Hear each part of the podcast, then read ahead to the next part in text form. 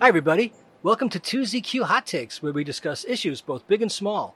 I am your host, the very handsome Tim Kirk, and this time I'll be talking about the nut jobs of New York. If you live in New York, there are crazy people everywhere. Not your average, everyday, neurotic New Yorkers where everything is a whiny, self referential, esoteric, literature based, multisyllabic insanity. Not your selfish George Costanzas. I'm talking about the guys who slam and shout. They manage to find things to make a lot of noise with loud, clanging, slamming sounds.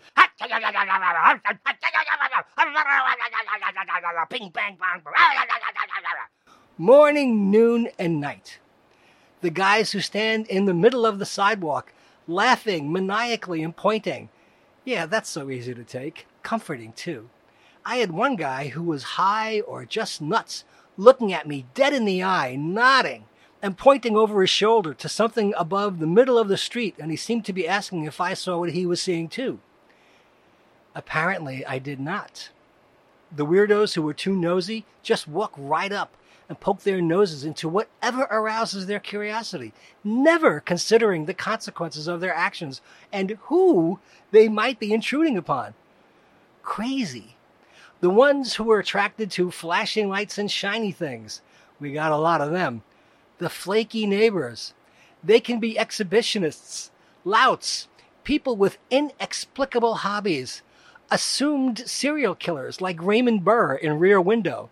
You just know that guy is totally psycho. You know it.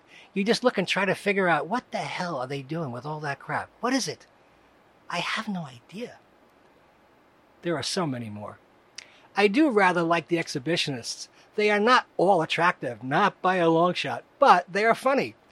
We had one topless woman directly across the street from us who looked like Fred Flintstone when she ambled about her place and dumped the wastewater from her floor mopping out of her window five floors above the pavement, coincidentally, onto the fresh fruit stand outside of the market across the street, all over the fruits and veggies.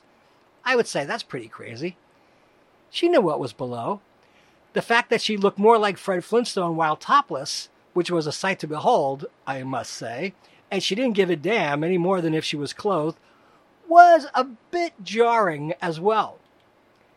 The people who get into prolonged, long winded, highly verbose, harsh, staccato arguments that pierce the air and incessant nitpicking over really trivial, highly personal nonsense on the street and making a scene they don't give a damn.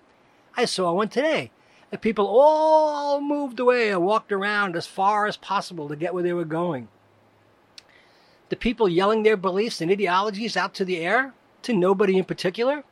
We have a nut who everyone in Chelsea calls either the pirate or the buccaneer, who blasts pre recorded Bible verses from a boombox he has sitting propped up in a stolen Home Depot shopping cart that he pushes along the pavement and sidewalks, and he wears a pirate hat, a tricorner pirate hat, a bandana, and an eye patch under his eyeglasses.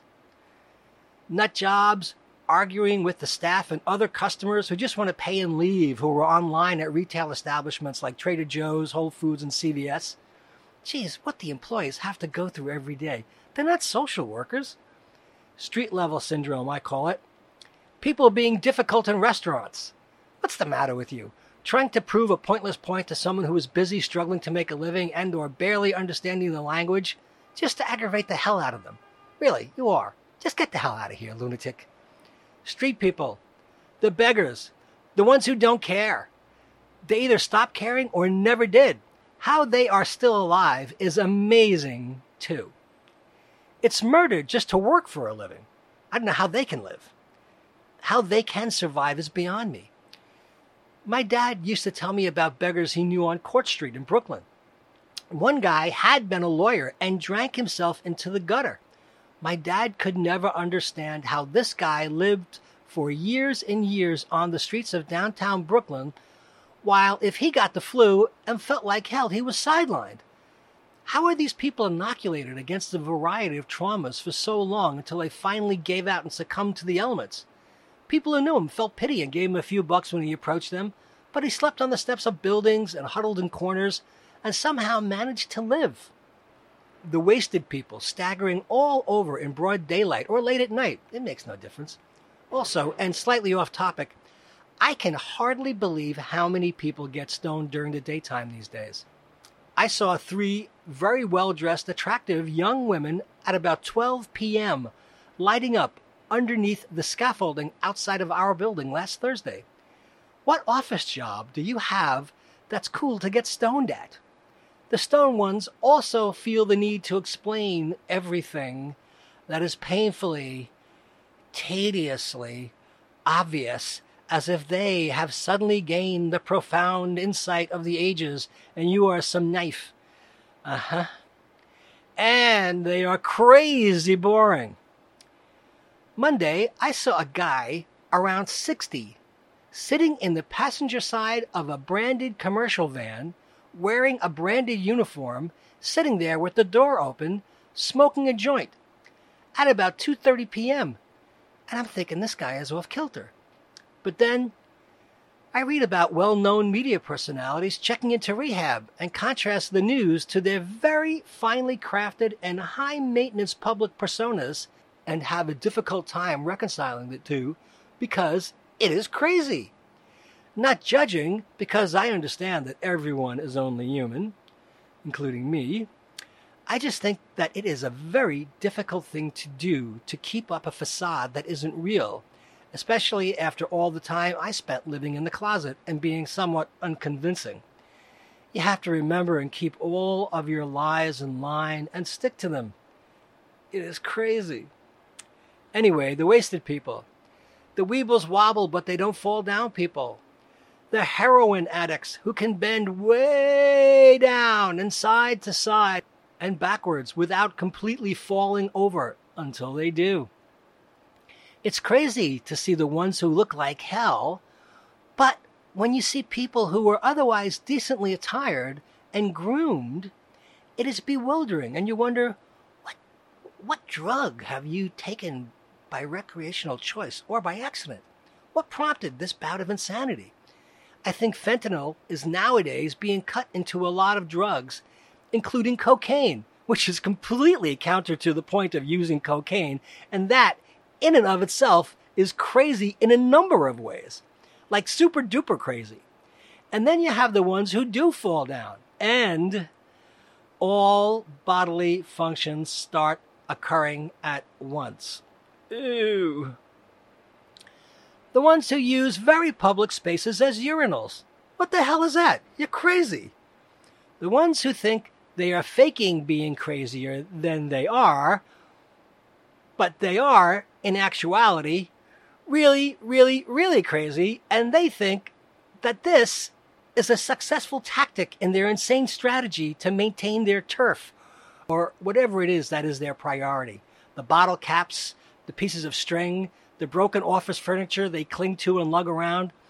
These people aren't trying to land a big contract. The people reaching into garbage cans. This is a sad truth. Some are pulling bottles and cans out to redeem them for the recycling money. I can see that. I see people wearing gloves to try to avoid contracting hepatitis and worse, hauling laundry bins full of recycling bags, jam packed with bottles and cans just to make a living. It is a living for a lot of people.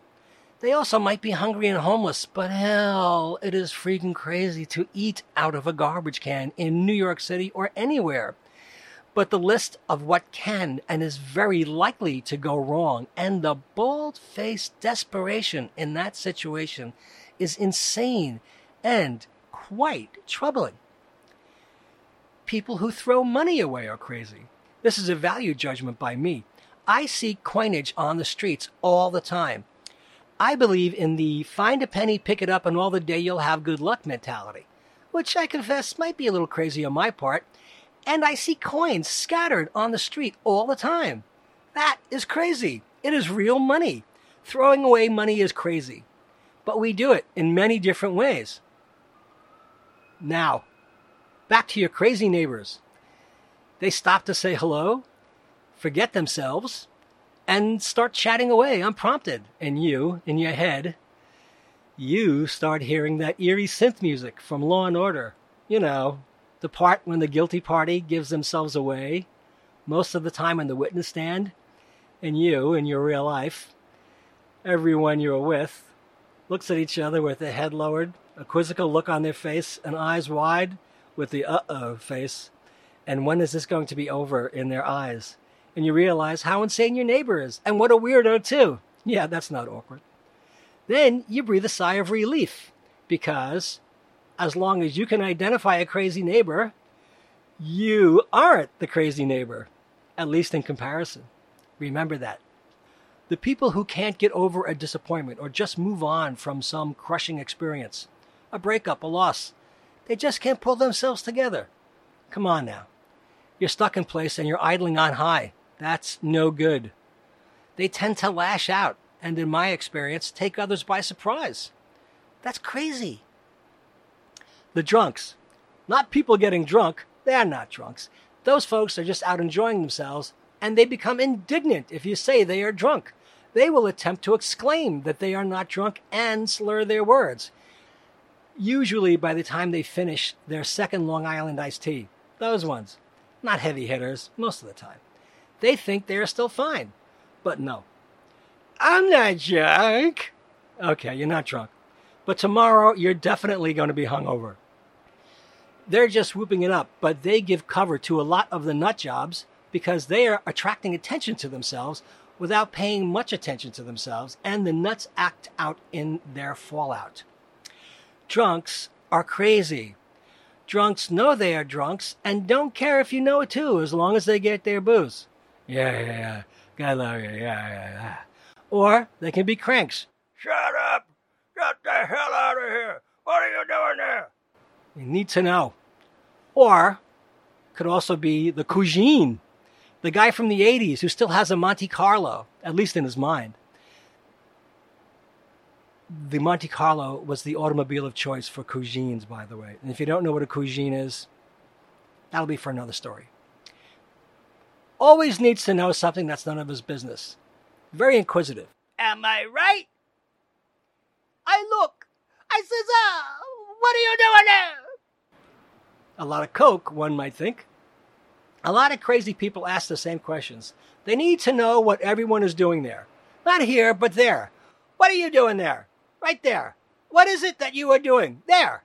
What are you doing there? Why is it so important to know, and why can't you mind your own business? Get the hell out of here! The people who aimlessly wander into lotto stores or bodegas, the ones who make a big caper out of attempting to steal a snack sized bag of chips, and they are thwarted. But they think they're foxy. They are not. They are nut jobs. The people inhabiting that one subway car that pulls into the station, and for a fleeting moment, you forget yourself because you see empty seats and your eyes grow wide until you realize it is one of three things. The temperature is either too hot or too cold, usually too hot there is someone or something in there that is exuding an incredibly god awfully offensive odor or a combination of temperature and person or thing exuding an offensive odor. Doesn't bother them. They're crazy. During the lockdown, I saw a guy calmly wander into a flock of pigeons on the sidewalk, pick up a pigeon, and tuck it under his arm as if he was going to eat it for dinner later. I think he did. That was pretty crazy. The people who feed pigeons. Harmless, I like to think, but a little nuts. The silent ones, having imaginary conversations and cracking themselves up as they sit in public spaces, knee slapping and chortling away to themselves. The key factor is the isolation the disconnection is either already baked in or is happening to them. That's when you feel lucky. If you are engaged in life and others care for you, you are living in Hollywood compared to those people. It's far better to answer to others than to be ignored, forgotten, or just all alone, whether by choice or by happenstance. Stay connected. It keeps you sane. I really hope so, anyway, because I am not as sane as I like to tell myself. Thanks for listening. See you next time, and as the kiddies say, peace out.